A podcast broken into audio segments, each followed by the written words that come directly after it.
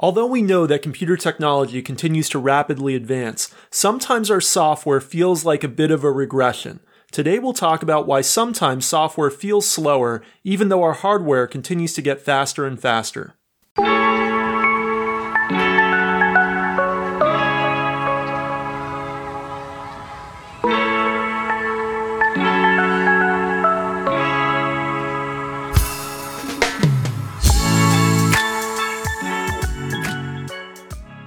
Welcome to Kopec Explains Software, the podcast where we make computing intelligible. All right, Dave. So the short answer to is software getting faster is yes, but that's because hardware is getting faster.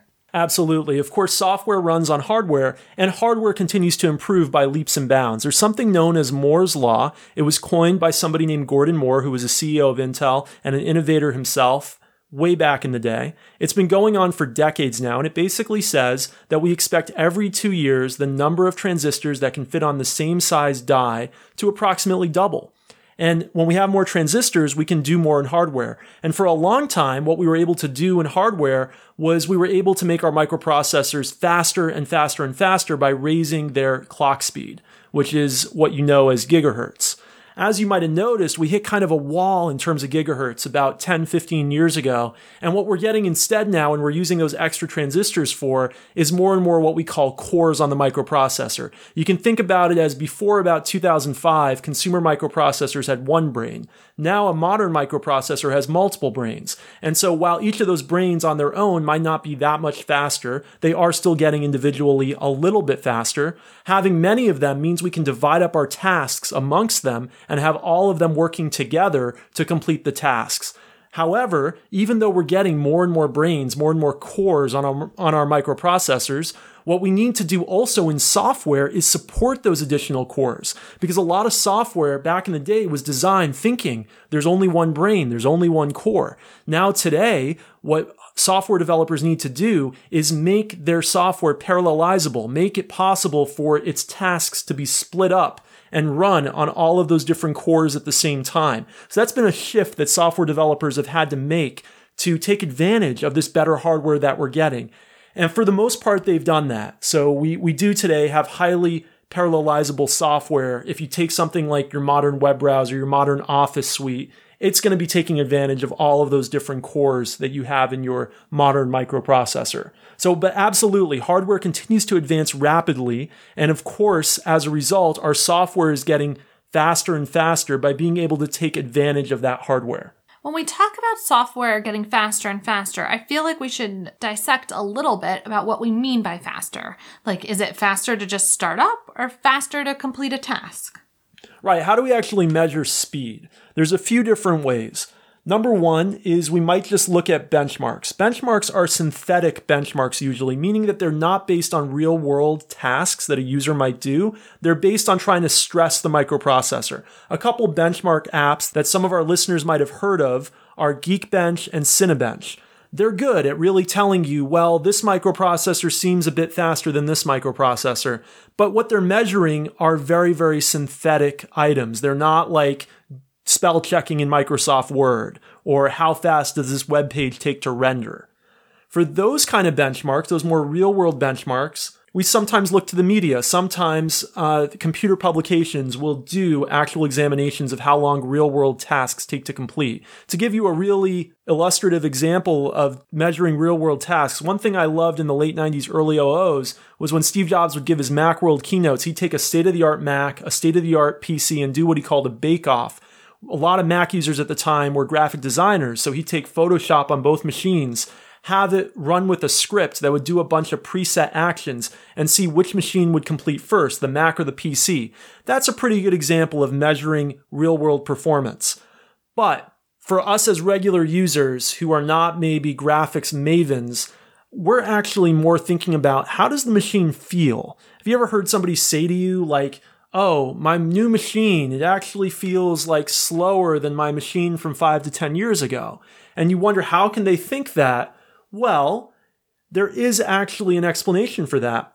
You're not always doing an apples to apples comparison. Maybe on your new machine or what you're doing now on your machine is using quite a different type of app than you were using 5 to 10 years ago. It might even be in the same genre of apps. You might, for example, be using a word processor like Google Docs. And 10 years ago, you were using Microsoft Word. Now, Google Docs is a web application. It runs within a web browser. Microsoft Word is a native application. It runs directly on your microprocessor without all these layers of abstraction between it and the hardware. And so you're not really making an apples to apples comparison. If you say, my new computer feels slow and you're doing all your word processing in Google Docs compared to your old computer where you were always using Microsoft Word. So we need to really be thinking about, when we're talking about performance, are we making an apples to apples comparison? Is part of why software might feel slower or be slower also the programming languages and the programming environments that software developers are using now? Absolutely. We've talked in the past on the show about different types of programming languages. If you were writing software in the 70s or the 80s, you'd be using a very low-level programming language. You might even be using assembly language, which is very close to the metal, or you might be using C or Pascal, which are relatively low-level programming languages. And they have less layers of abstraction between the programmer and the hardware. And they are just inherently going to be faster languages when programs are executed than a modern language like the most popular languages today, such as Java and Python, that are several layers of abstraction above the hardware. You take the same exact program and you write it in assembly language, and then you write it again in Python, and it's going to be many times slower in Python than it is in assembly language. So, if you take the same exact hardware and you take one version of the program written in assembly language, one version written in Python, you're going to notice quite a difference. Now, the vast majority of applications today are built in high-level languages. They're not being built in low-level languages. That alone is incurring a performance penalty. So there's a reason why some software running on much more primitive hardware felt much faster for certain tasks than modern hardware running equivalent software written in a much higher level language. Well, software developers use these languages that are closer to the metal for specific types of tasks or programs that they're creating? Absolutely. They still do that all the time. So there's ways from modern high-level languages of interfacing with libraries or pieces of the software that you built in a low-level language. So it happens all the time that people program in Python and they use what are called C extensions, which are little pieces of software written in C for performance reasons that the Python software interacts with. So absolutely, we still do that kind of optimization all the time. But if the vast majority of our software is being built in these higher-level languages, there's going to be a performance penalty incurred. It's a trade-off. It's a trade-off. And these higher-level languages are more developer-friendly. They allow developers to produce their applications in a shorter period of time, or they offer more safety features to ensure that programs don't crash. So they actually are a boon for our developers, making our developers more productive. And that's why we don't write everything in these low-level languages, even though they're more performant. Even though our hardware is getting faster and as a result, software is getting faster, there actually are some things that have slowed down a little bit or were faster back in the day, back in the 80s. One really interesting example of things that were actually faster in the past was discovered by a fellow named Dan Liu, who did a little experiment looking at what's called keyboard latency. And I'm going to put a link to his blog post in our show notes. What Dan looked at is if we have a keyboard and we press one of the keys on the keyboard, how long does it take for the image of that character to show up on the screen using like a standard terminal program? So what did he do? He actually took a high-speed camera and recorded it, and then he played back the film and was able to look at, well, this is exactly how long it took. So it wasn't some synthetic benchmark. It was very, very real. Interesting thing he found.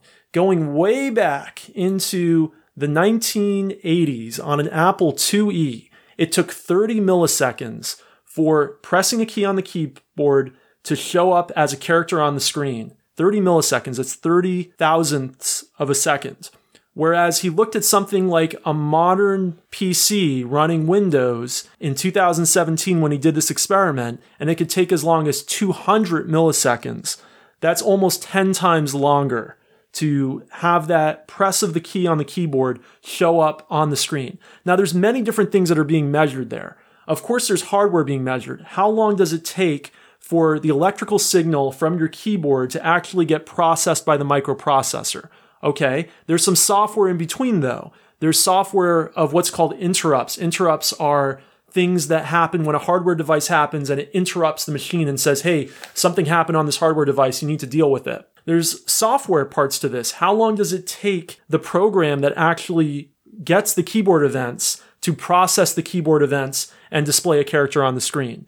There's parts of the operating system's rendering engine, the part that probably handles text of the operating system, and how performant is that? So there's many different layers of software and hardware here that go into this. But the bottom line is, actually, in this benchmark, yes, a machine in the 80s was faster than a modern machine. And I think a big part of that is how little abstraction there was on those machines in the early 80s. There weren't that many layers of software between seeing that character and the actual hardware that produced the character. I guess I'll deal with my keyboard being a little bit slower for all the modern features of my computer today. Yeah, of course our machines today have so many more features than a machine did in the late 70s or the early 80s. That's not to say, though, that there isn't software bloat. We have these much more advanced programming languages. We also have many more layers of abstraction. I want to go back to the Google Docs example, because when you run Google Docs versus running Microsoft Word, it's a very, very different software stack that's processing all of your work in the program. So let me talk to you a little bit about what it's like. So Google Docs is running as a JavaScript app in your web browser. Your web browser has a JavaScript interpreter or just-in-time compiler that's taking the code in Google Docs and converting it into machine code. So it's actually that extra layer of abstraction. The web browser is providing another layer between it and the operating system, which is then actually sending that over to the microprocessor, of course. And then there's also the fact that Google Docs is loading a lot of its features off of a server and continually saving your doc live in the cloud. So there's some latency that's inherent in that as well. Every time we use Google Docs, we're constantly connected to Google servers, sending data back and forth. Now contrast all of that with Microsoft Word. When you run Microsoft Word, which is a huge app, of course, with many more features than Google Docs, but it's running as a native app. It's running directly on the operating system, not with that extra layer of the web browser between it and the operating system. It's also running and built in faster on average programming language. I think a lot of Microsoft Word is implemented in C++ to my knowledge, which is a lower level programming language than JavaScript and inherently more performant. And Microsoft Word, most of its features are running locally on your machine. It's not having to send data across the network up to Microsoft servers and back for everything that you do, although it does have some features that utilize the cloud as well. So for all of these reasons, Microsoft Word on average is inherently going to be more performant than Google Docs. And so when we say, oh, you know, my computer feels like pretty slow compared to how my computer felt 10, 20 years ago, if you were running Google Docs on a computer 10 or 20 years ago, it would feel super slow, right? So we have to really be making apples to apples comparisons when we say, oh, something feels slower. In general, our hardware has gotten tens, thousands, even if you measure some things millions of times faster over the last few decades. Our software has not gotten millions of times faster because we've added these extra layers of abstraction and because there are some inherent limits in some things that are algorithmic to how fast we can do them. But the bottom line is, yes, our software is getting faster if we actually look at an apples to apples comparison, but because we keep adding more and more layers of abstraction to the software that we use, it feels sometimes like it's getting slower. All right, thanks for listening to us this week. Rebecca, how can people get in touch with us on Twitter? We're at Kopec Explains, KOPEC EXPLAINS. Don't forget to subscribe to us or follow us on your podcast player of choice, and we'll see you next week. Bye.